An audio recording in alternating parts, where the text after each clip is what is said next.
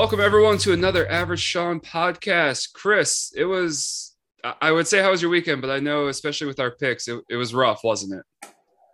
Yeah, I mean, I had a great weekend. Got to go upstate New York first time. Had beautiful fall weather. Got to hang with my girlfriend for a while. Then I got back and I looked at my spreadsheet and I was like, "Oh man." Yeah, I purposely tried to not text you too much after that because you were so close to breaking even, and it, it went pretty south for both of us this past week. You were down about five and a half units. I was down just a, a hair over two units. So, I was joking around with Dukes last week that eventually my hot streak had to cool off at some point. I was uh, was kind of hoping that it wouldn't cool off that much for both of us, in all honesty. But this is why we try to recover. Um, I will you did also better say, than I did. eh, yeah. I mean, not not great by the standard I had set, but you know, fair enough. Uh, we'll also say weird week for us picks wise, and also weird week in terms of games in the NFL. I mean, Buffalo lost six to nine to Jacksonville, which begs the question off the bat: Does Buffalo just not care to ever run the ball because they are relying so heavily on Josh Allen? Yeah, I honestly I don't know why this doesn't get talked about more, and I don't know how Buffalo isn't worried about him getting hurt. You hear all the Lamar rhetoric. Obviously, Lamar's smaller; he's a, you know smaller frame build as a human, but you can't be running like that as a quarterback eh, eh, and expect to, to stay healthy the whole time. And I would even argue that Josh Allen is way worse at going into hits than Lamar is. Yeah, I mean Lamar also uh, the the thing to be said for guys of slighter build is that he's a little bit shiftier. So, you know, he can even if he still takes a hit, he kind of has the ability to almost soak up the hit by kind of like sliding away from it some instead of taking the full force of it. Where Josh Allen, to both his credit and discredit, he's got the body type where he can just lay into you and he's got the confidence to know that he can just lay into you. The problem is for now he's young and he can recover from those, but that's going to add up pretty quick. It's going to add up and honestly like they don't even really use a running back. He's their leading rusher. Yeah, no, that it's so Buffalo is my preseason Super Bowl prediction and I'm going to stick with it because I mean, who else out of the AFC other than maybe Tennessee right now looks like a real title contender. But I'm concerned. Like I am legitimately concerned.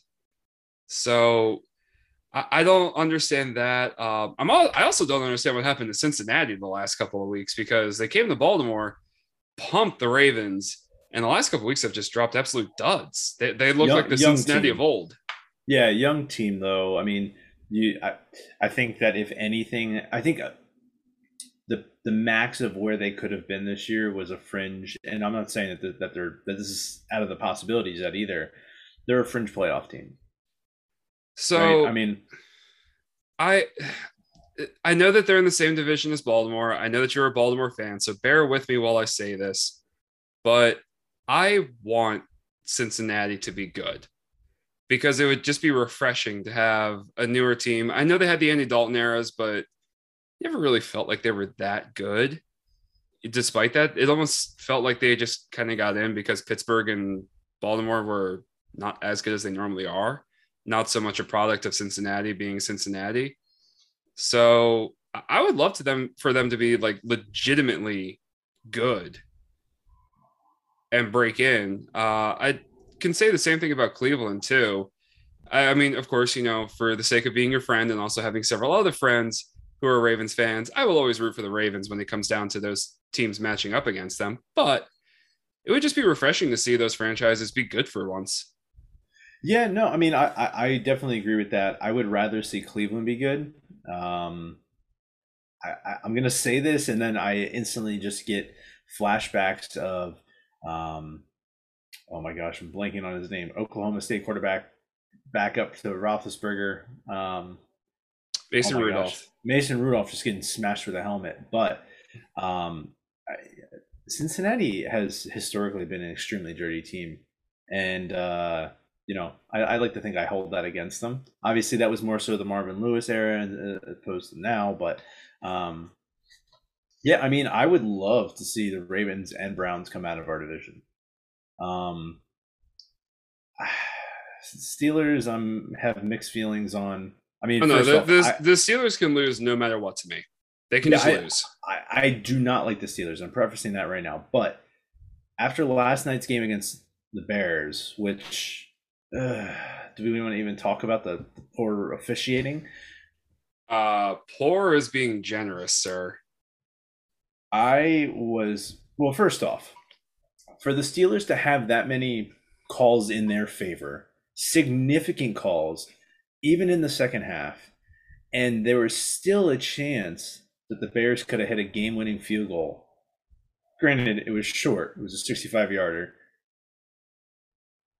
The Steelers are all like woohoo, you know, pounding their chest, but that was not a good win for them. No, it, it wasn't. And the strange thing is, they have the lowest, one of the lowest scoring offenses in the entire league, and they're still winning games. I mean, they have a solid defense when healthy. I mean, TJ Watt's a beast. Yeah. Patrick is a beast. I mean, they, they have pieces, that is for sure. Honestly, my biggest question mark for them, uh, well, excluding injuries, is one, Roethlisberger. His arm is shot. There was a, a play in that fourth quarter last night where he went to throw the ball, and you could tell his hand was just numb, like just absolutely shot. Ball slipped out of his hand. Um, and so that, and then they have a very young offensive line. You can't really do anything about that. They're taking the right steps to, uh, you know, redevelop that after they, you know, they had like the best offensive line in football for a handful of years there. Um, but yeah, if they if they just had a competent quarterback, they would be pretty dangerous because receivers wise and uh, Fairmouth, this tight end's like taking off, man. Freiermuth. Freiermuth, whatever his name is, dude's a, dude's a beast. yeah, he's uh, he's out of Penn State. Um, he's he's good. He's I, I saw somebody joke about this earlier, but I couldn't believe it. Uh, that all Pittsburgh tight ends should be required to change legally change their name to Heath because of Heath Miller. And watching him play, he kind of reminds me of Heath Miller. Yeah, I totally agree with that. Yes. So Um, I could see that. Um, I understand your hesitation to say, you know, I don't know how I feel about the Steelers. I know how I feel about them, and that's I'm okay if they lose. I, well, I'm okay with everything except for Mike Tomlin losing because Mike Tomlin is fantastic. But at the same time, if they're losing, that means we also get more Mike Tomlin at the podium sound bites, and those are equally as fantastic. Yeah, I mean, and everyone's like, well, if, if Tomlin, if they miss the playoffs, then Tomlin's gone. The Steelers don't fire coaches like that. You know, Oh, no. anyone who knows anything about football knows that the Steelers are in this for the long haul with him, as if they haven't already. But um, it, you, you have to basically retire from that position. Now, I don't even think it's basically. I think they have to because I'm pretty sure that Cowher got the job because Noll retired, and Tomlin got the job because Cowher retired. Well, the only wrinkle into that is that Tomlin was significantly younger when he took that job. So unless he's going to be coaching until he's like, I, I I don't know, unless he plans on coaching that team for like another 10, 15 years. I don't know. Well, we'll see well, what happens. I mean, hey, we we heard his response to the quote unquote rumors about him possibly being interested in USC. He seems to Oh, be very committed Pitt. to Pittsburgh. yeah, so 100%. I don't I don't think it's a matter of if he plans to coach for another 10 to 15. I think it's if Pittsburgh plans to have him coach for another 10 to 15 because coaches can usually be a little bit wishy-washy with their responses. That was if there was any version of a shut them down for a rumor and going around in the media, that was a shut them down because there there was no ifs, ands, or buts about it. Totally. Yeah. So now on the other side of football, we have tonight, as we're recording this Tuesday, the 9th of November, we have the kickoff of college basketball. Anyone who's watching this on YouTube is watching my eyes dart to the right occasionally. And that's because I have two games going on in the background. I have Which game, Sean?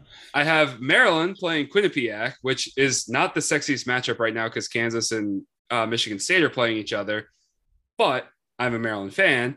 And the other game that I have is Towson against U Albany, our alma mater.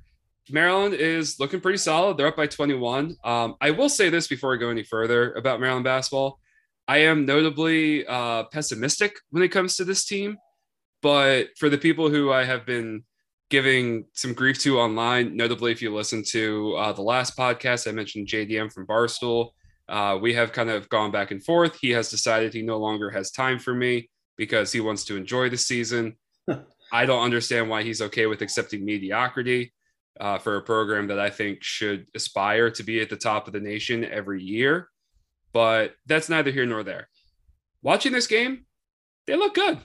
You know, it's it's early season Maryland. Uh, there was one confusing moment where the very first play of the second half, Maryland gets the ball down in the post and scores, and their head coach immediately calls a timeout. So I still have some questions about that because now, granted, I can't know the answer as to why he did that unless I'm in the huddle. But just watching it from the outside, I was like, wait, we scored and you called a timeout. Why? Yeah, doesn't happen often. Not, I don't think that really happens ever. Yeah. So I was confused by that. Now, on the other side of things, I am watching a very pro U Albany broadcast of the Towson U Albany game, namely because the, the conference that Towson plays in, they are behind a paywall, of which I don't feel like paying for. The America East, the conference that U Albany plays in, strangely enough, they don't. I don't know if there is an America East for the football, but they play in the same conference as Towson for football. So odd that they're in a separate conference now and in a separate conference for lacrosse. But they're playing now. They're like the America East Conference has a deal with ESPN. So the broadcasters are talking more about U Albany than Towson. It's gutting me as a Towson fan. Uh, hopefully, we can get a guest on sometime. I have some feelers out for some people who would know better as to why it's structured that way. Maybe it is just the contracts. I don't know but it is kind of gutting me that while I was listening to it before we got on here, that there was almost like no talk about Towson as a team. It was all Great Danes. Yeah, I mean, I, I, I'm gonna preface all this college basketball with this. I'm a casual college basketball fan. However, Sean, you have uh, sparked my interest. I'm gonna try to follow a little bit more this year. all right. I will say though, I love going to Towson games. Always have. Um, probably always will. Um, they did not have a good year last year. I would like to relate that back to COVID. Um, but I will say uh, when they're good, it's pretty exciting. A few years back, they had, and I'm blanking on the exact year, they had a very solid year. The Jarrell Betterman year. Yeah. And we almost made the NCAA tournament. Yeah, that would have been sick. I'm pretty sure they lost like second or third round of the CAA tournament, right? Yeah, I believe they lost to either Northeastern or Hofstra. Yeah, I, I mean that would be awesome to see them do well. I mean, we we unfortunately did not really get to see. Well, we didn't get any NCAA berths while we were there. That would have been unreal, though. Oh, that would have been crazy fun. I I would have absolutely gone into debt just to buy a ticket to that game, just to go check it out. I yeah, I I'm and I'm pretty sure our freshman year, or maybe it was the year before our freshman year, they had they were like a one win team, and then then they have like one of the best turnarounds. Our fresh, scary turning around. Our freshman year, they were terrible. The year after, I believe, because I did the five year plan at Towson, they set the uh, NCAA record for wins or losses to wins turnaround in a season, which sounds really cool until you realize you're setting a record because you were so terrible the season before that your team was just like, yeah, no, there's no way we can be that bad again. Hey, no, you got to relish the improvement while you can. But happy, happy that basketball's back. I'm assuming normal fans in the stands. I have not seen anything yet. So yeah, I'm, looks like there was fans in the stands. I was uh, down to College Park at their exhibition game the other night. Uh, I mean, you got to wear a mask inside, but you know, other than that, nothing, nothing out of the ordinary. Nice. Yeah. Nice. So uh, so that's kicking off. We do have you know other big matchups going on. We've got Michigan State going against Kansas State right now. Uh, last I saw, Kansas was winning that one uh, by seven at the half. Uh, second half obviously going to be well underway by now since we're recording this at about eight or eight fifty, nine o'clock ish. So I'll try to pull up the score while we're talking about this. But afterwards, we have uh, Kentucky, which is going to look to bounce back from an NIT year, which, if you are a fan of the Wildcats, you know is both an abnormality and something that their fans absolutely do not accept. Take hints, Maryland fans, set your, set your standards high. Uh, and then we also have the ever egotistical Mike Krzyzewski, who I grew up hating, who I'm so glad is retiring on the side of Duke, starting his first game of his last season. Uh, real quick, Kansas is up 73 to 59. So this is going to be a bit of a drubbing by the standards of these programs. Uh, but yeah, so I know, like you said, you're a casual basketball fan, but how do you feel about a coach basically getting a farewell tour throughout the entire season when you know that he's going to, you know, get his flowers everywhere that he goes, whether he deserves it or not in the eyes of many? Ooh, well, okay. So correct me if I'm wrong, and I probably am, just knowing what I know about college basketball. Krzyzewski, uh, my, Coach K is, you know, legendary, right? He, he, he deserves those flowers. Now, I will preface this by saying I know, like, I don't like Duke, and I'm not a diehard basketball fan, but I have one of my fondest memories of being a kid, like in the elementary school era. First, obviously, the Ravens winning the, fir- the first Super Bowl, but second, the year that the Terps won NCAA tournament, and then I believe it was this, yeah, it was the semifinals against Duke. I know they beat Indiana in the final. No, right? so actually Indiana beat Duke to get to the final, which some of the Maryland guys will say that they were kind of upset about because they wanted to face Duke in the final. It was the final four the year prior in which they lost to Duke that set them up for 02 because like all of their guys who were seniors in 02 were juniors the year prior. So they were looking at as as like their last ride. Uh, the only person who was still a junior was Steve Blake, who played, Legend. I believe, yeah, who played a year after, and strangely enough, had the longest NBA career out of any of those guys. But no, uh, they they lost the year prior, and Indiana uh, somehow skated by them in, I believe, the Final Four to make it to the championship game. But the uh, that year in particular, I believe the uh, the NCAA committee definitely knew what they were doing because they put Duke and Maryland on opposite sides of the bracket. So that way they could end up in the uh, championship after how good the Final Four game was the year prior. Yeah, I mean, crazy. I see right off the bat, told you I was wrong. But I vividly remember that. And uh, I, I remember uh, neither of my parents are basketball fans, but that game was on that Maryland Duke game, the Final Four game. And I just remember being a kid did not really grow up around basketball and just knowing that like there's something big about this game. I don't know what, but there's something big about it. So um would love to see them do well again. So, so doesn't Coach K deserve this this farewell tour or so here's the thing as a Maryland fan who grew up in the era of Maryland in the ACC I will never admit that Coach K deserves his flowers because I grew up in the era of particular Duke hate so uh, for me, I just I hear Coach K and immediately roll my eyes. But there's also a story that is before our time because I believe we were born. We just weren't really cognizant of the world around us. But there was a year where Coach K knew that his team was bad. He saw them in off-season workouts. He saw that they were together. Worst team he'd had in a while, and honestly, probably the worst team that he's had to date because most of his teams after have been pretty dang good. But I think it was like after a game or two in the season, he all of a sudden comes down with these mysterious back ailments that lands him in the hospital for the entire season. No way of hmm. knowing whether he was actually in the hospital or not. I get the feeling those around Durham would probably be pretty hush hush about that for their favorite coach. So, not being in the social media era, it's kind of hard to go back and say we have anything super definitive on that just because I'm going back and looking at old reports. But he was in there for the whole season. He is still the head coach of the team. He didn't retire, he didn't resign and come back, nothing. But he coaches for a few games, goes in the hospital, and the team I think ends up like 4 and 26 on the season. Just absolutely atrocious. Well, then he and Duke petitioned the NCAA to get all of the games, including the ones that he coached, stricken from his coaching record and put onto his assistant coach who took over for the remainder of the season, which to me is one both super arrogant, super conceited, and probably the biggest reason why I will never, ever, ever consider him to be the best ever because I'm petty like that. Well, it was one year, but yeah, no, I would agree. That sounds just like being a sore loser and trying to tap out without tapping out.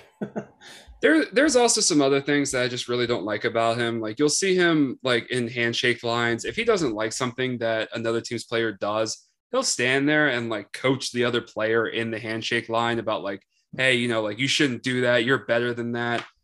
And leave it up to the other team's coach. Like, who are you to you know, go up to a kid who didn't come to your school, who's not on your roster, and you're now going to sit there and be like, these kids should take everything that I say so seriously that even though I'm the opposing coach, they should listen to what I say.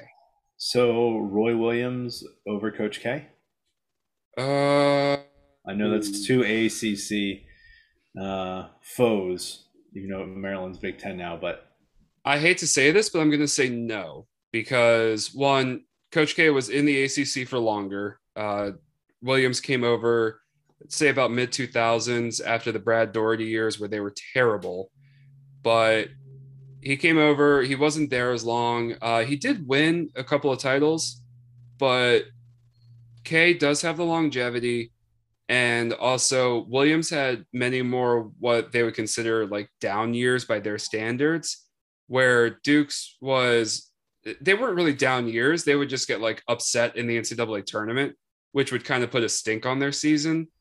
But I I would have to say Coach K over Roy Williams, even though it pains me to give K credit for anything. Mm. Gotcha. All right, so teams to look out for this year.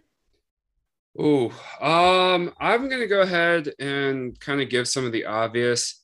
Uh, I think that Baylor is going to be good, even though they lost a ton of people.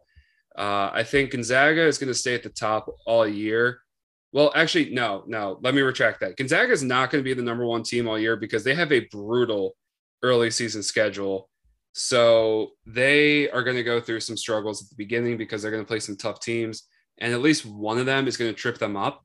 So they're going to be bounced from the number one spot for at least a few weeks because of that, but their conference schedule is so soft that, you know, if other top teams are losing, they'll just kind of get back up there by default. Uh, a lot of people are looking for Texas to do well this year. I think they're going to struggle early because they have a ton of transfers, but I do think by the end of the season, they'll be really good. Uh, but the team that I'm actually most interested in seeing how they turn out is Oregon. Their head coach, Dana Altman, is absolutely a stud as a coach. He does he never gets as much credit as he should because one, he's coaching at a notably football school. It's, it's Oregon. Uh, two, West Coast. Three, it, just he he doesn't have the flashiest of players. So you know when when they're playing and everything's going well, they don't get as much publicity just because by nature of you know where they're at and their style of play. But if I remember correctly, I think it was like Dillon Brooks, who's now in the Memphis Grizzlies, who played for them. It was a monster, but he got no love um, on the national level because of where he's located. So they're predicted second in the Pac 12. Personally, I think that people who are predicting these things should be a little bit more hesitant on UCLA, who is predicted to be first in the conference, because they did have a Cinderella run to the Final Four last year. They are bringing back most of their players but it's one of those situations where I look then go, well, they they did also have to win the play-in game, which means throughout the regular season they only earned a spot in the play-in game. So I think Mick Cronin, who's their head coach, is doing a good job out there. It's a bit of an odd fit because he's got that like Midwestern feel to him, but he's out in LA. But he's doing a good job. I think UCLA will be good. They're just right now a, a, top five team, and I don't think they'll be there by the end of the season. Thorough analysis, sir. I um okay, so so and you know, trying to take baby steps with this. One of the things that always like deterred me from being like a you know following every single game um, is one because the season is fairly long, which is uh, pros and cons to that, which uh, you know we don't need to really dive into.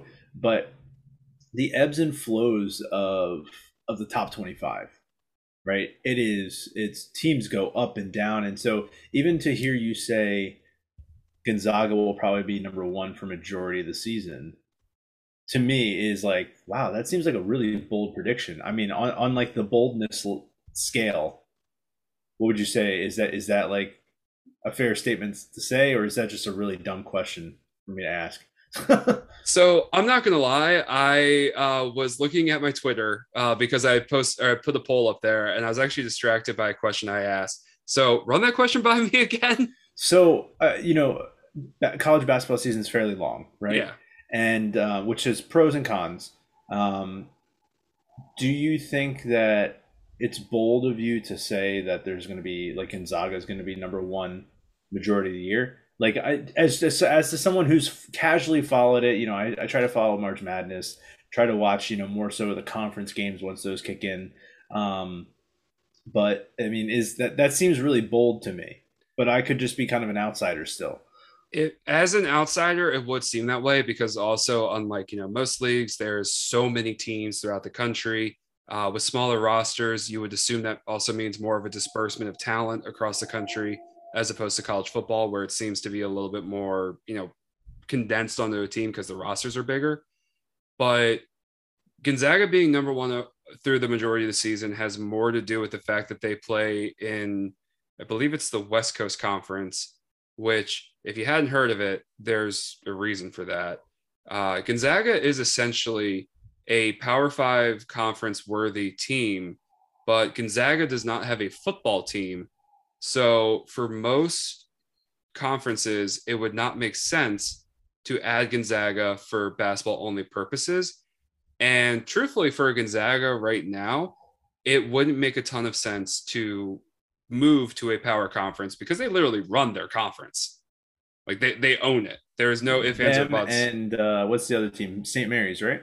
They were it's good for like they were good for a while with Matthew Dellavedova and even a couple of years after that. But even so now, it's right now the number two team in their conference is BYU. Hmm. So the the problem with thinking that it's bold, I guess not really problem, but like the the easy mistake to make is you know knowing that there is so much parity and kind of assuming that goes across the board it makes sense in Gonzaga's early season schedule because they are playing so many tough teams. They're playing Texas, they're playing Duke. Um, they're they've got some other really good matchups on their on their schedule, and they've kind of done that out of necessity because they've gotten to the tournament in years past, realized they've played a softer schedule, and they've realized like, hey, you know, we're just not tough enough for or just not tested enough for this long slate.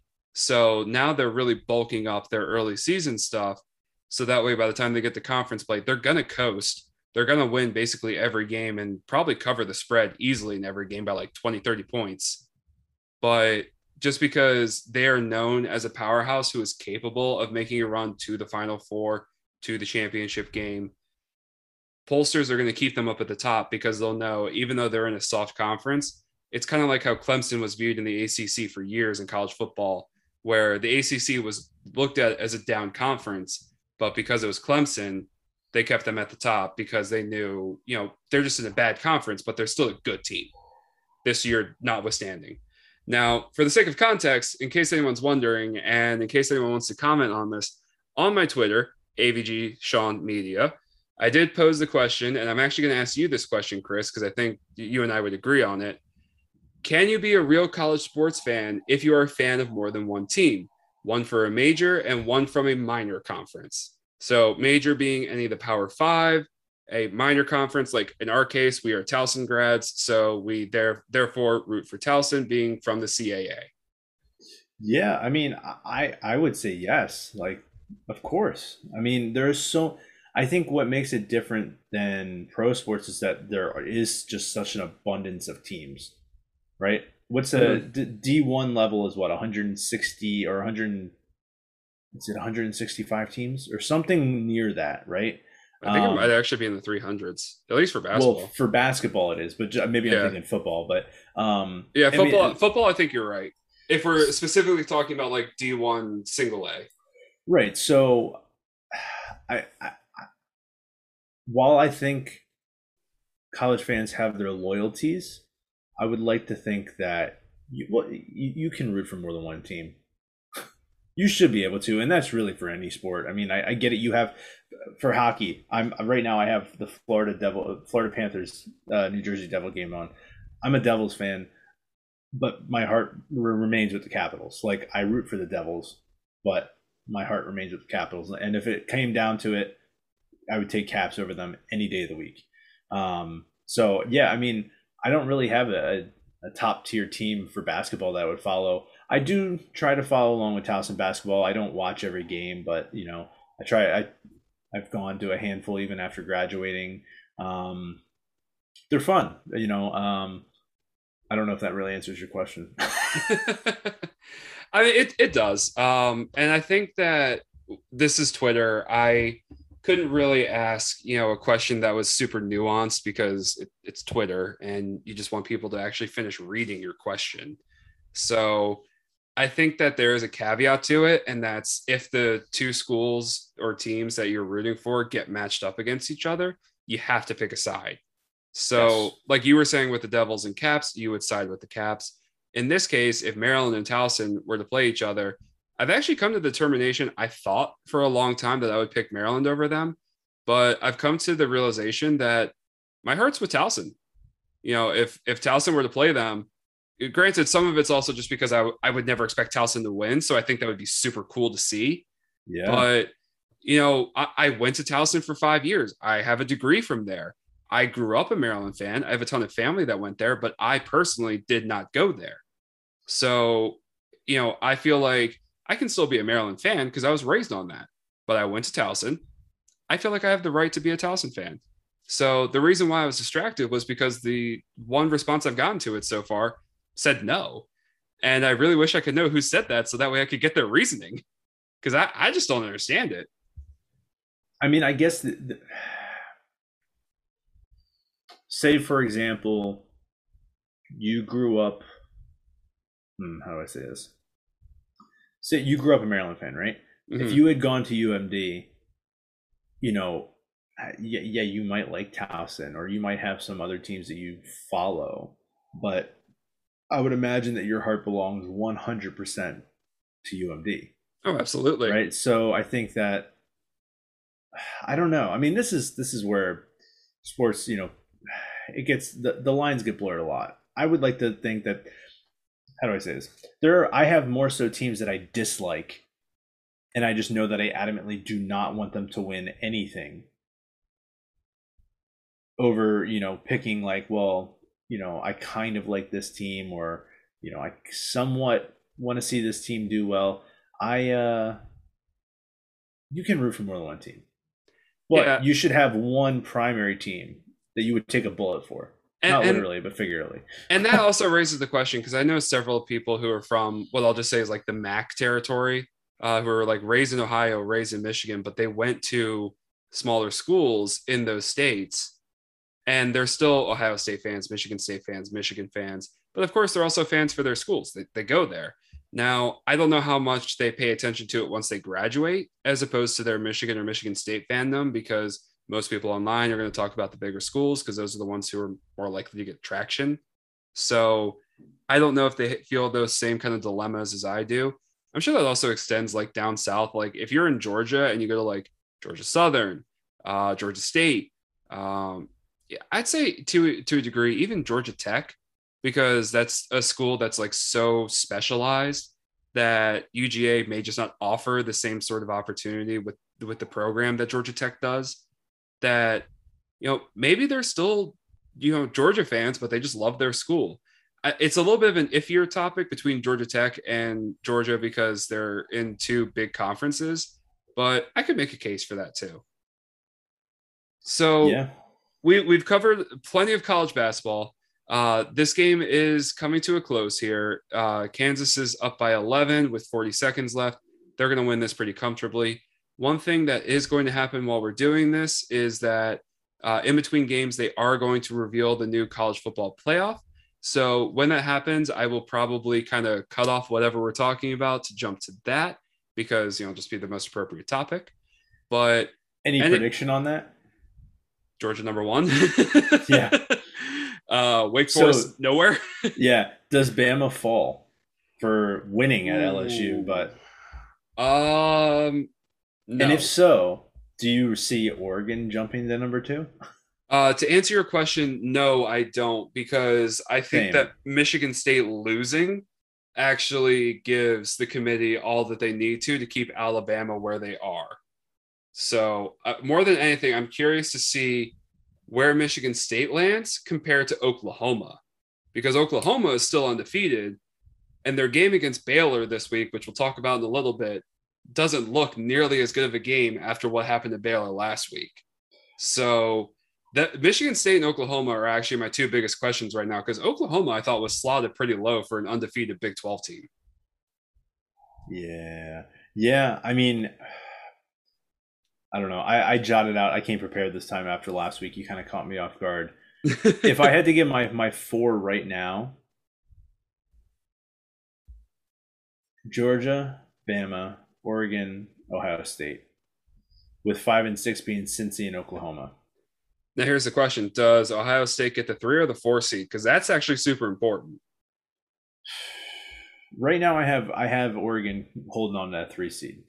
Okay, that that's So- fair. We'll see within the next few minutes, I guess. So Yeah. Uh, now, in the meantime, and I'm not trying to purposely give hockey a shorter window to talk about. I just ramble when it came to college basketball. I rambled about college basketball, so give me last week to this week your kind of update on the state of the NHL. Oh man, well, Chicago Blackhawks imploded. Florida Panthers lost Joe Quenneville. Um, other than that, Caps, man. I mean, if we're if we're sticking with the Caps, the youth movement has started. We had uh, another rookie uh, play his first game last night. Um, didn't look great. Got a five to three win um, over the Sabres. Not really saying much. Ovi though now fourth, tied for fourth all time goals, uh, tied with Hull. And uh, yeah, I mean, other than that, let's see. Uh, Toronto went on a nice little hot streak, rebounded from a bad start. Um, currently, I'm, I'm watching this Devils Florida's game, and, and this giant fight just broke out. Um, I will say, I will say this, not to cut you off, but for the Panthers, losing Quenneville in the middle of what is a ridiculous scandal, which we don't need to rehash anything on because let's just keep it light this week. But losing him literally like randomly in the middle of your season, and the fact that they're still only 10 1 and 1 is crazy impressive. Yeah, I mean, and so that one loss came last night against the Rangers, um, and then right now, as we speak, they're losing six to three to the Devils, which is kind of crazy. The Devils, uh, I would have never guessed the pot six against uh, Florida. Isn't there Um, uh their their stud uh Hughes? Isn't he hurt too? Yeah, Hughes uh, dislocated shoulder. Um, Ugh, brutal. So he, he's out. Uh, I would imagine probably another three to four weeks. Um, luckily, no tears, um, which is good for him. Um, they're also without their top D man, um, Dougie Hamilton, and they're still winning. So I, I mean, I will say the, the Devils are a very young team. Exci- I would not say they play the most exciting brand of hockey. Um, they just called up Alex Holtz, who uh, they're they're deeming you know Alex the Great, which we both know is really Ovi, but um, we'll let New Jersey do what New Jersey does. Um, let's see teams to watch out for. Hmm. Oh, real quick, uh, instead of teams to watch out for, Jack Eichel going to Vegas. yeah, I know that Vegas is not your favorite franchise uh, around, but at the same time, that saga's finally over. that saga's finally over. I mean, I'm going to be honest. I think Buffalo kind of sold themselves short, and actually, there's some drama around it.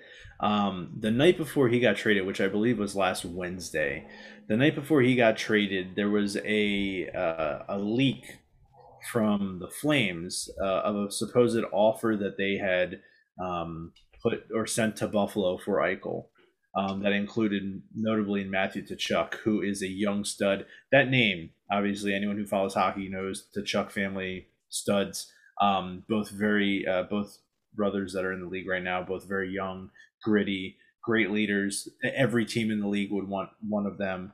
Um, and you know, unmovable basically. Yet they were putting him up possibly for Eichel. Well, fast forward 24 hours after that, turns out that it was leaked just to get Vegas to bite um, a little sooner, which you know um, I don't want to get into the nitty gritty of that, but it involved the commentator who was friends with the uh, the Vegas GM, and it, it, some some weird drama there. But uh, yeah, I mean Eichel, I'm glad he's going to get the surgery that he wants to get. Eichel's a stud. Vegas has a ton of other injuries right now, so we'll see what happens there. I think um, that Vegas might be punting on the season early in order to build for next year with with Eichel.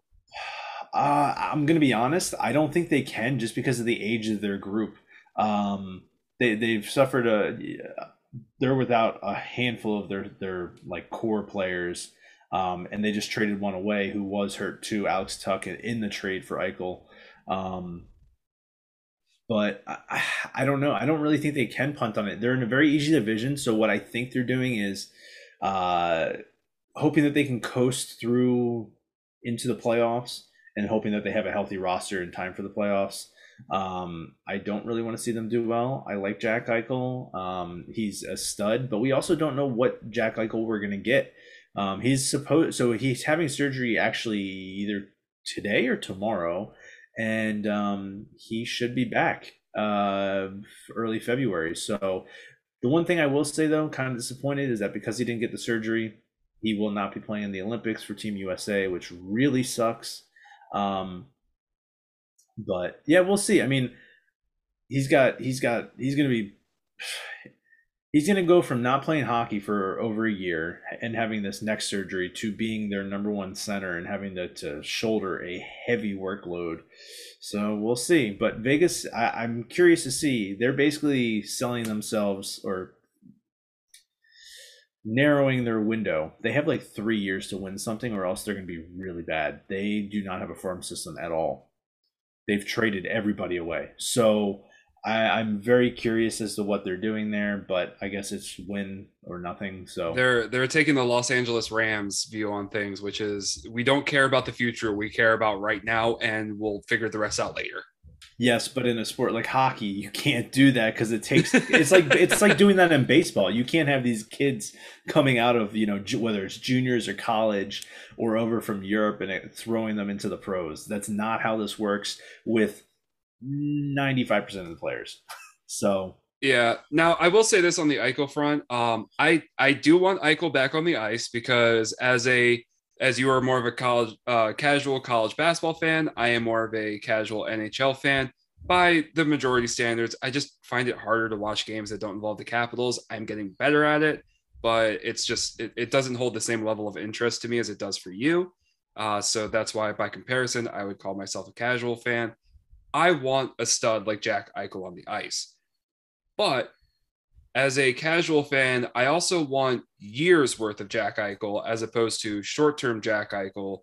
And from what I understand, this experiment is proven on a regular sense, but still kind of experimental when it comes to athlete uh, athletics, because no one, at least in America, uh, has had this surgery done before and come back to play from it. Actually, I just don't think they've had the surgery before.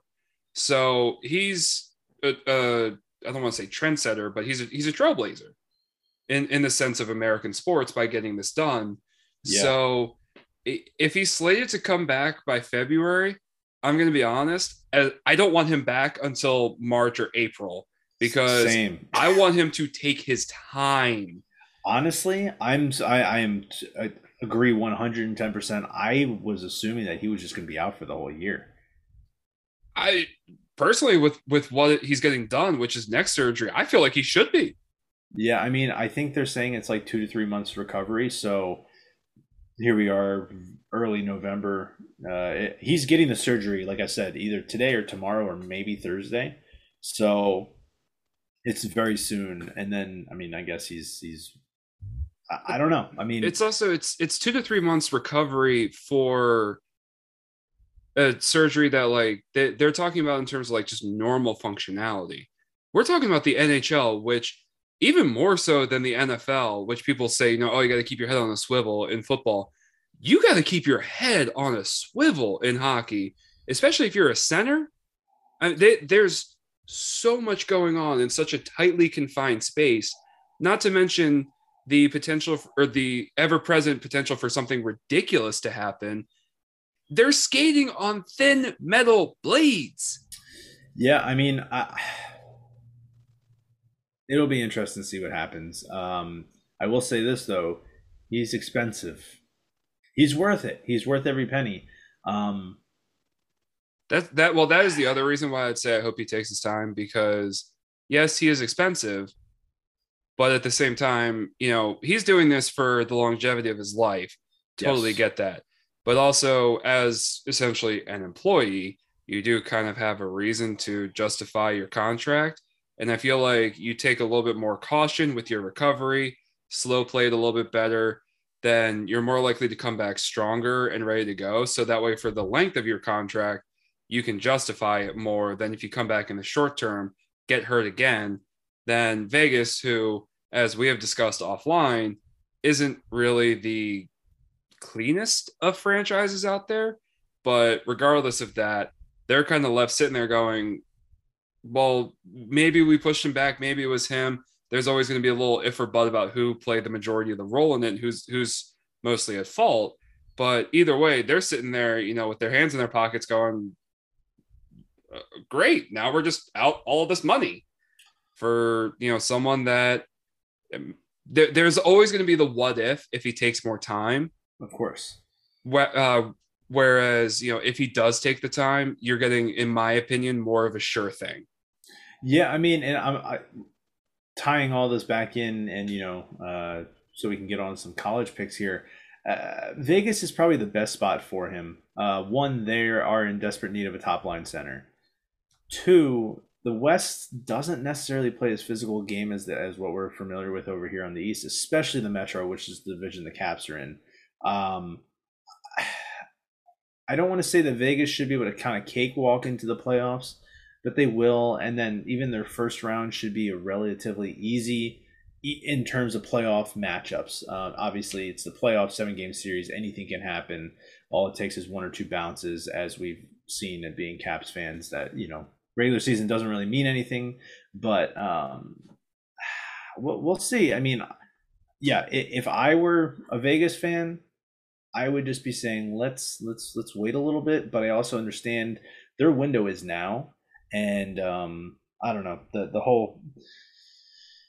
Uh, the, the I, I don't want to get into this, but Robin Lehner, their goalie, basically forced out uh, Fleury to Chicago, and le- didn't like him as a Penguin, but he's a good he's, guy. He's he's a good he's a good goalie, man. He won the Vezina last year, and then they they got rid of him. They literally cut him. Yeah. That's and that's all because of Robin Lehner, and there's some ego there. And I know Lehner's a fa- fan favorite and been a huge advocate of mental health and whatnot, but uh, something rubs me the very wrong way about that. So I don't want to see Vegas do well, but I hope Eichel comes back full force because that would definitely, you know, we, we need him in the game. We need the stars on the ice. Yeah. Now let's transition away from that. Let's, like you mentioned, get into some college picks. I am currently watching the top 25 revealed for the college football playoff. Uh, they're currently revealing the top, I'm going to assume seven, because they usually leave five and six at the end to see who's just on the outside looking in. Uh, number 10 is Oklahoma State. Number nine is Notre Dame. Number eight, they just pulled up, is Oklahoma again. Wow. That, I had them I at am, six, right? Where did I have? Where's my list? Yeah, which actually I think means because I didn't see Michigan State in the other top 25. I think Michigan State's still in front of them. Wow. Which is, I mean, granted, it'll all get figured out when they play Ohio State, but I am shocked by that. Uh, now, North Carolina Pitt. Pitt notably was, I believe, 21st in this newest rating. Uh, at this point in the season, we know who these teams are. It's it's almost kind of not worth it unless there's like a major injury to kind of dive into them too much because we're just rehashing old info at this point. It almost feels redundant.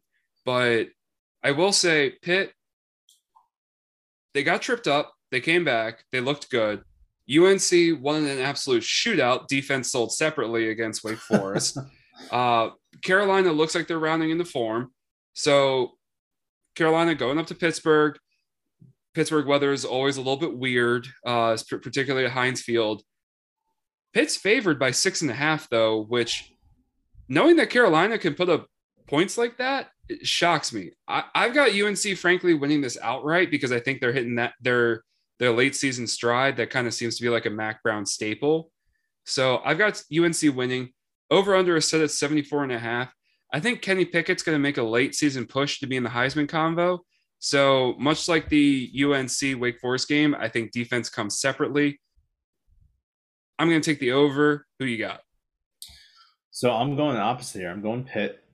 Pickett is an absolute stud. Um, and I do think that he's definitely going to make a, a, late season push here for the Heisman. Um, Pitt's defense is actually not that bad. Um, and obviously, they have one of the best offenses in the league. Obviously, North Carolina can put up points, but they've also kind of, you know, crapped the bed a few times this year. Um, going on the road, I off top of my head, I don't know what the weather is going to be like. You mentioned Heinz Field. Um, I'm I'm going uh a little, so I'm going Pitt here with the under. Um, and I just I think that they're back on track. I mean, obviously they lost to Miami a few weeks ago, um, and I think you know, I think they realize that you know we kind of control our own destiny here in the sense of you know can we sneak into one of those you know upper echelon of bowls. Um, so we'll see. Now, do you have Pitt covering the six and a half point spread? Oh, geez. Um, no, I do not. Okay. I was gonna say I, would be surprised if you said that, but you know, I, I can certainly understand your reasoning behind it. Um, now I'm gonna take a quick pause from picks because we have the top five revealed, and as expected at number one is Georgia. Uh, to answer your question from earlier, Alabama is still number two. Hmm. Oregon is number three. At number we four, we have Ohio State. I was right. Yeah. So your your top four right on the money. Number five is Cincinnati. Now remember we've got Oklahoma sitting at eight. Michigan State is still unaccounted for, and Michigan is still unaccounted for. Hmm. And they just revealed it. Michigan is now number six, which means wow. Michigan State's going to be number seven, which means they've got three Big Ten teams, all with one loss, ahead of an undefeated Oklahoma team. Now, granted, Oklahoma has looked rough in spots this season, but three of them, when frankly Michigan hasn't really beaten anyone of note, I am stunned. Yeah, I mean, I'm I'm so my my top seven. I wrote out my top seven. Like I said, the top four was perfect. So Georgia, Bama, Oregon, OSU. I had Cincy at five. Where where's Cincy on? They're at five. Okay, so my top five is right. Six, I had Oklahoma, so that's wrong because you said they're still at eight. And then seven, I had Michigan State. So you got all but one pick right because Michigan State is number seven on this ranking. That's crazy. I mean, man, so they're giving a lot of credence to this late end Big Ten schedule. And, you know, I'm going to jump down a couple spots on our spreadsheet. Let's just get to the Michigan Penn State game because this is one of the games that we agree on this week. We both got Michigan winning. And I guess at this point, I'm not even really going to ask too much about what you think is going to happen with the game. Uh, Michigan's a one and a half point dog obviously they're going to cover if they win. Uh, it the over under set at 48. I've got it going under, and I'm going to hold my reasoning until you give yours because to like the reasoning why has more to do with their opponent. But what do you think? I guess is going to happen, and then do you honestly believe that Michigan deserves to be where they are?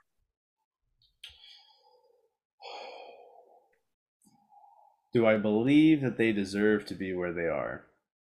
To be determined, I guess. I guess right now, oh man, I yes, I think so. We'll see. I mean, the end of this, the end of this Big Ten season is gonna be nuts. Uh, I so I have Michigan winning this. I have them covering, but I have it going over. Hmm. Really? I I um I you know I think that Penn State's trying to finish the season strong. I think, you know, like him or not, I think Sean Clifford is going to try to show up and play a good game uh, if he can complete a forward pass. But you know, looking at at this matchup, um, I just think that Michigan's an overall better team. Um, am I worried about Harbaugh's record? on the road or big big games in general. Yeah, I mean, I guess you can consider this a big game. If anything, they have a bigger game coming up in a few weeks against Ohio State. Um, I don't know. I just I I between the two quarterbacks, I trust um, Matt McNamara more, and uh, I think Harbaugh is trusting him more than than Penn State is with Clifford right now. So I so my reasoning as to why I think it's going to go under is because to me, Penn State is not a good team.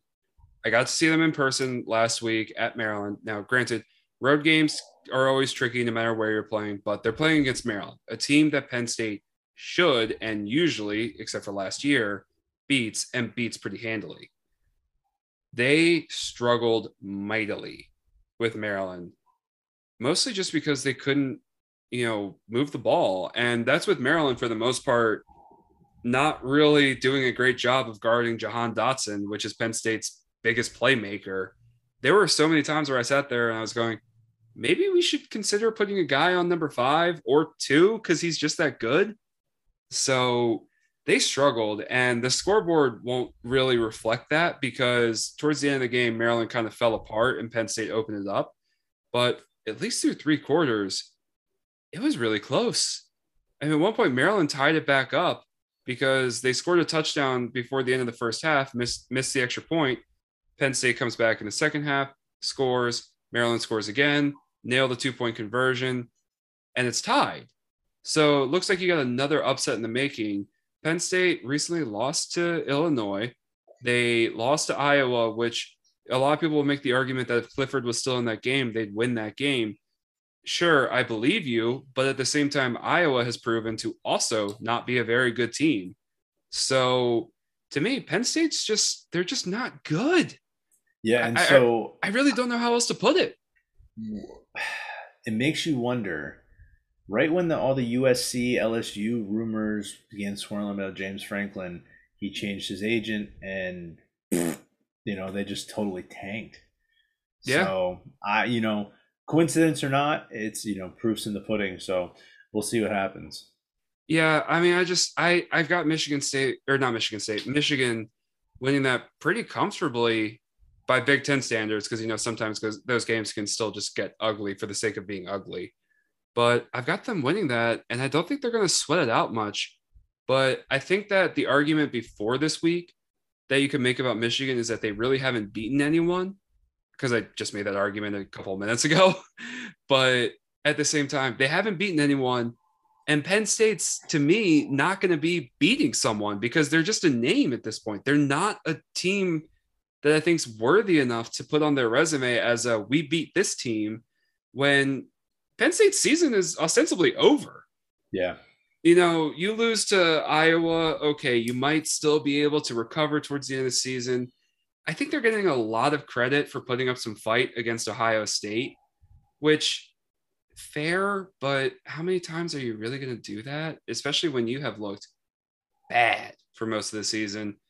And if they really were as good as people are giving them credit for, in, in the sense of saying that, like, you know, Michigan beating them could be someone, they would have never had it be close to Illinois, especially since they were playing in Happy Valley. There, there's no reason for that game to have ever been as close as it was. So I, I just I don't think that that's a real resume builder. And if I had to take a guess, I think that the committee is doing this because both Michigan and Michigan State play Ohio State. But since they've already played each other and Michigan State won, I think they're kind of giving Michigan State a harder fall with the chance to recover more so than Michigan. I think kind of like with what they're doing with Cincinnati, they're basically saying to Cincinnati, if Ohio State loses to either of these schools, that is your best shot and frankly only shot to get in. Unless Ohio State somehow loses in the Big Ten title game, which could happen because Wisconsin's looking good. Um, but we'll we'll get to Ohio State some more in a bit. Actually, you know what? No, let's just jump to Ohio State now. Ohio State and Purdue because the reason why Michigan State fell is because they lost to Purdue, which you accurately predicted. I was hoping that Michigan State's running game would travel a little bit better and actually help them win that one. But Purdue, which has been kind of the giant killer all season, they seem to be kind of meh every other game of the year, but give them a top three opponent, and all of a sudden they're, you know, David taking down Goliath. So they're traveling to Columbus. They just took down number three Michigan State, which for them is going to be huge. Do you think that they can get up again and take out the Buckeyes? Uh, I do not. I think the Buckeyes are going to come out on top. And one thing I will say, though, you know, kind of uh, uh, putting a cap on what you were just saying about Michigan and Michigan State effect. What's being lost through all this is that the amount of pressure on Ohio State, like to win out, like they have a crazy schedule coming up, and they basically need to win out. That was already the case, but now it's like basically set in stone how much of this depends on them. Um, Does it really though? Because I think if Michigan beats them, there there it goes to some super weird tiebreaker, assuming that all those teams win out, except for Michigan beating Ohio State. Because I think Ohio State would be out of the Big Ten championship because they lost in uh, out of conference. Mm-hmm. Uh, that I was listening to somebody talk about the other day. It's super confusing how they do it. Um, but you would essentially have Michigan, Michigan State, and Ohio State with identical conference records, all of them having lost to one another in some form or fashion. Well, actually, no, because if Ohio State wins out, except for Michigan, then they would have also beaten Michigan State. So, I, God, this is so confusing. We, but we, we, can come back to that. Let's focus on this Ohio State Purdue game. So, yeah. I'm, take, I'm taking Ohio State. I mean, I think Ohio State struggled a little bit last last week against Nebraska, which, by the way, following up on our very first college football talk, Scott Frost is returning. Crazy. Um, I'm actually okay with that decision. So am I. I mean, he he's a Nebraska Cornhusker lover, so let him let him relish out there. Let him do his thing out there. Um, so, you know, a lot of people obviously had Ohio State just totally their season done after that that early loss. Um, but they've just totally like basically ransacked every team that they played since, barring this Nebraska team. Um, so I'm taking Ohio State here. Um, Purdue I, plus twenty. No, uh, yeah. Uh, sorry, sorry. Yes, oh, uh, Purdue plus twenty, and I have the over as well, so I'm kind of copying you. Yeah, I mean, I've got the same thing. Um, I think that Purdue will lose just because Ohio State's going to Ohio State them. I think if this game were in West Lafayette, I think they'd have a better chance to pull off the upset, but I think we're asking a bit much of them to do it two weeks in a row. So I think that Ohio State is the beneficiary of Purdue in a letdown spot, much like Purdue was the beneficiary of Michigan State in a natural letdown spot. Um, I do think, though, that Jeff Brohm teams always know how to put up points. So Purdue will put up some points. Ohio State will also put up some points. They just do far too much talent across the board. So give me Ohio State, give me the over, uh, but give me Purdue to cover just because I think that 20 is is asking a lot. That is. That's a that's that's a lot. Yeah. Now I will jump a little bit higher back up our spreadsheet here. We'll get back onto our normal slate of things. The team that came in at number eight that we were kind of pontificating where they would land, Oklahoma, traveling to Baylor. This game lost some intrigue, but to me also kind of gained some intrigue by virtue of Baylor losing to TCU last week. Kind of goes to an interesting theory about interim head coaches and how teams kind of get up for them, uh, especially if your name is Jerry Kill so Oklahoma going to Baylor, Baylor coming off a loss. They still have an outside shot at, you know, maybe playoffs because they're number 12 right now in the rankings. They do have Oklahoma State and Oklahoma in front of them. If they were to take down both teams, say Oklahoma during the regular season, Oklahoma State in a rematch of the Big 12 title, that could give them reasoning for it. They would need a lot of help but that could give them reasoning for it. So I think that they still have plenty to fight for in this game. And Oklahoma just hasn't looked good on the road. So I'll ask again, who you got? So your last statement that uh, uh Oklahoma has not looked good on the road is correct, and I'm gonna piggyback off of that and say Oklahoma has not looked good with early games this year. So this is an 11 a.m. local time start. Obviously, it's the big noon um, Fox game of the week. Um, but if we remember a few weeks back, they had an 11 a.m. start time against Kansas on the road, and um, yeah, well, we know how that almost turned out. almost right, if only. Um, so you know, I'm I'm curious. You know, obviously the Sooners are probably going to be a little ticked that they're ranked, you know, undefeated, but they're ranked eighth in this playoff um, picture right now. And I mean, granted, they're just coming off of a bye. You know, I think that the, the the Bears have a really good defense. They have a very good run game, and they have um, Bohanon, I believe, is, is their quarterback. He's able to stretch the field a fair amount.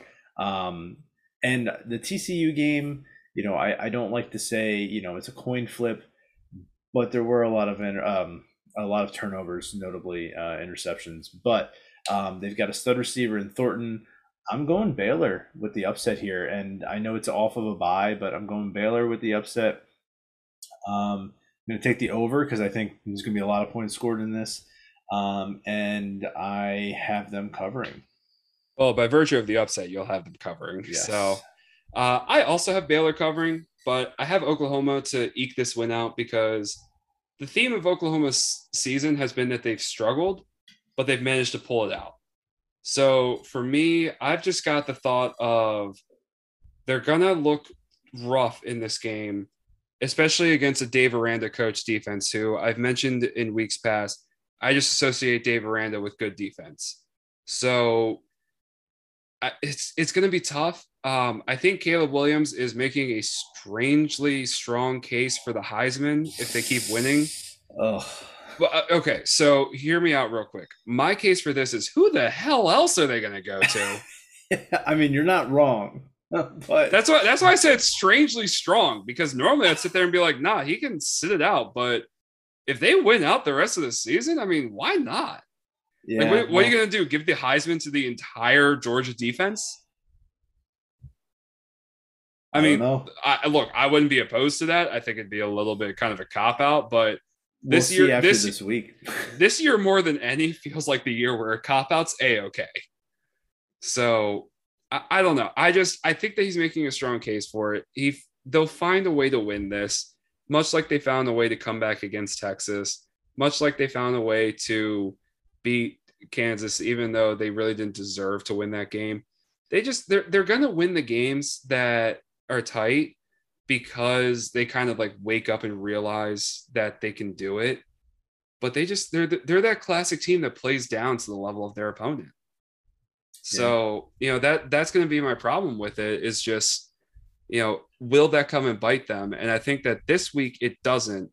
But I think come Bedlam week, since they're playing at Oklahoma State, I think they get tripped up there. I'll save the rest of that analysis for later. But give give me Oklahoma this week. Uh, I do have Baylor covering the spread. I think it's going to be pretty close and absolutely taking the over because even though I associate Baylor with good defense, it is still the Big 12. So yeah, good good defense for the Big 12. Yeah. So now we'll move over to the ACC where Wake Forest took a tumble this week. They lost to UNC in the defense sold separately game. So now here's an interesting little factoid for you. I don't know if you know this. That was actually a non-conference game between North Carolina and Wake Forest. So, despite the fact that Wake Forest has a loss to an ACC team on their schedule, they are still undefeated in the ACC and therefore still leading their division, which means NC State needs to win this game if they want to get into the ACC title game. So, yeah, that's a thing. How? So it's this it's literally just like the strangest and dumbest scheduling thing that I've ever heard of. Both teams were looking for a non-conference opponent to put on their schedule at the same time and they somehow came to the agreement that they'll just make their game a non-conference game. I don't know how they came to that decision. I don't know how it was approved by both the schools and the conference because I'd imagine that both teams being in the same conference, you'd have to get it approved by your conference. I, just don't know. That's weird. I don't know why they would do that, but I, I mean, I, neither, okay. neither, neither do I. I mean, because especially you know Carolina, I think still has an outside shot at getting into the conference title game or maybe not, but uh, outside shot. Yeah. So if that game, if you win that game, why would you not want that to benefit you in the long yeah. run? Yeah. Yeah. It seems seems a little odd. It's it's super strange, but look into it some more if you're interested. It's it's got to be one of the weirdest scheduling anomalies of all time. But I uh, admittedly have Wake Forest in the bounce back this week. I think they're going to cover the two and a half point spread because I've seen NC State play. I'm just not sold on them. And the last few weeks have made me, as anyone should be, not sold on Wake Forest's defense, but I am sold on their offense. And I feel like they're going to kind of turn this into a classic Big 12 game, just East. Mm. And I, I think that Wake Forest is going to win a shootout. And I think that they're going to win probably by a touchdown. Uh, but I think they're still going to hit the under 66 and a half. Now, this is two weeks in a row. I'm taking the Wake Forest under, which is a dangerous and probably stupid move. but I'm I'm doing it, baby. So give me the under in this game. Yeah, so I'm I'm going opposite here. I'm going NC State. I like their defense, and I know we're talking about offense and you know Hartman and obviously uh, you know against UNC last week, and just really for the whole season has just been balling out. Um, you know, offensively, I'm not sure I trust Wake Forest to stop anybody. Um, I, after allowing, you know, they, they've given up. Their defense has not been great. Um, and just from from that spread, you can tell that they're an evenly matched team, or at least Vegas thinks so. So I'm going NC State here. Um, and I'm gonna go with the. Oh man, I'm gonna. I want to take the under as well. See, I mean, it's tricky, right? I I feel weird taking it because I've gotten burned by that, but it just feels like it's appropriate. Yeah, I mean, yeah. Now We'll for for our final D1 game, this game I think has more of a it, it's not really the most exciting game on paper because I do think that Georgia is the most dominant team in college basketball right now. I don't think it's particularly close. But Tennessee is hosting Georgia. And to me, uh, Tennessee pulled out the win against Kentucky, which I think is a good sign for Tennessee's program. But I think that this game is more about can Tennessee cover? Because if Tennessee can keep it close ish, which the spread is at 20, even if they get a push at, at a 20 point spread, I think that's a really good sign for them because Georgia has got what kind of amounts to an all time defense. So if Tennessee at home, we know that Knoxville is going to be rocking with how they've been playing lately. Just If- please, no more mustard bottles. Pl- or golf balls. Yeah. But it, if they can keep this close, that'll be huge. So, with all that said, I of course have Georgia winning and Georgia covering the 20 point spread because, as I've said for, uh, since a few weeks ago, Georgia until somebody proves me wrong. So, I'm also going to take the over in 56 because I have made this prediction a couple times. I've been burnt by it, I think, each time. But I think that Tennessee, again, with a healthy Hendon Hooker, is capable of putting up enough points to get that over to hit. I don't think that Georgia is super explosive offensively, but I think there will be just enough between both teams. What do you see? So I'm taking Georgia as well, but I'm going to take the under here. Um, and I, I'm, I'm kind of going out on a limb and saying this. I can see Georgia.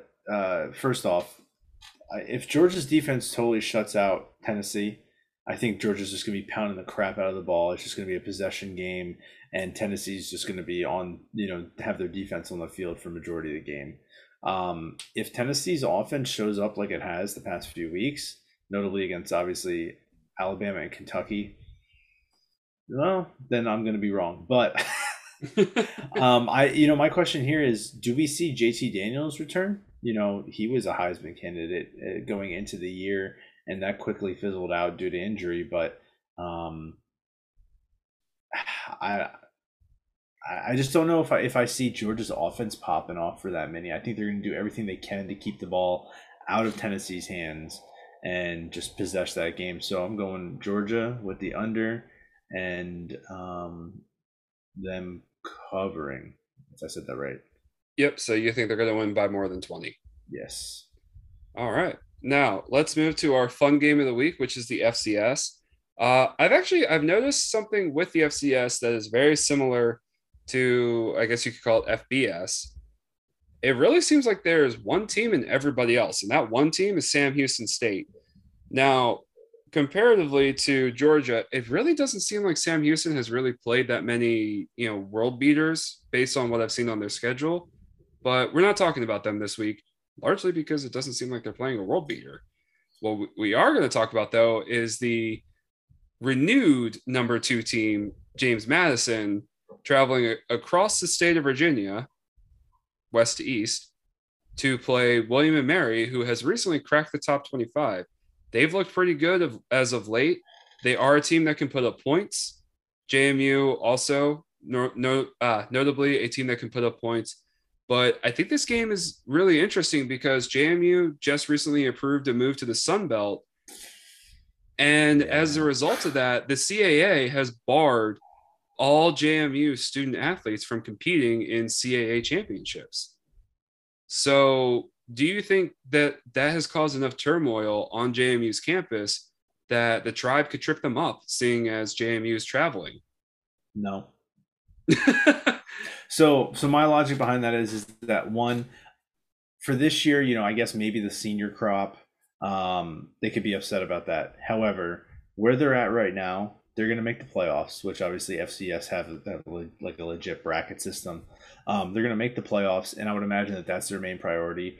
Also, I would think that they would be trying to come, you know, kind of pound their chest a little bit and saying, "Hey, you know, we just got a promotion." Even though it's kind of a, short-term setback, and I don't necessarily agree with how the I guess the, the conference handled that, but um, you know they should still be able to play for that this year. But anyway, that's not here or there. Um, I'm going JMU here. Um, as much as you know, I want to go to the upset just because the way the FCS has, has run this year. Um, but going James Madison. So I will say this: I have been vocal on this podcast before about how I'm not really a fan of JMU, largely because of you know just playing against them as a club team uh, in years past. But I will say this: screw the CAA and that decision. Uh, it's yeah. it's the dumbest thing. You're just like you're upset that they're leaving the conference, but in all honesty, there the writing has been on the wall that something like this is gonna ha- is is gonna happen, just in general, but also ever since ODU, Old Dominion made the jump from FCS to FBS. Granted, Old Dominion hasn't been any good since they've done that, which you think would come out as like a cautionary tale, but at the same time, no one's going to take it as a cautionary tale because ODU is still printing more money than they were just by virtue of making that jump. So this was bound to happen. JMU right now, I think, makes the most sense to make that jump because of how good the football team has been. And the Sun Belt is notably nicknamed the Fun Belt. I feel like JMU would be a perfect addition for the Fun Belt. So, yeah, it's one of those. And I do apologize if anyone's hearing my stomach growl at the moment. I haven't had dinner. Oh my uh, gosh, man. Yeah, it's 10 o'clock at night. But, um, it, you know, if if anything, I think that JMU is going to go one of two ways with this. They're either going to, you know, be kind of irritated and frustrated, and that's going to get in their heads, and they'll end up getting tripped up because they're, you know, they were too worried about other things as opposed to William and Mary. William and Mary hasn't had that distraction, or they're going to do this as a giant screw you to the CAA, and I think that one's more likely, especially because I know the general consensus of how people around JMU are, and I just I know them to be a general screw you, we'll prove you wrong kind of campus. So I feel like that's going to translate perfectly to the football team. And my goodness, I really need to eat. Yeah, you should probably do that. Oh man. Yeah. So um, on that note, I'll take JMU. I'm gonna cut this off because my God, this is terrible for the podcast. hey man, it's raw live entertainment. All right. Um, follow me on Twitter, Facebook, Instagram, the usual. Thanks for tuning in, guys. I'm limping to the finish here, but we'll see you guys next time. Oh my goodness.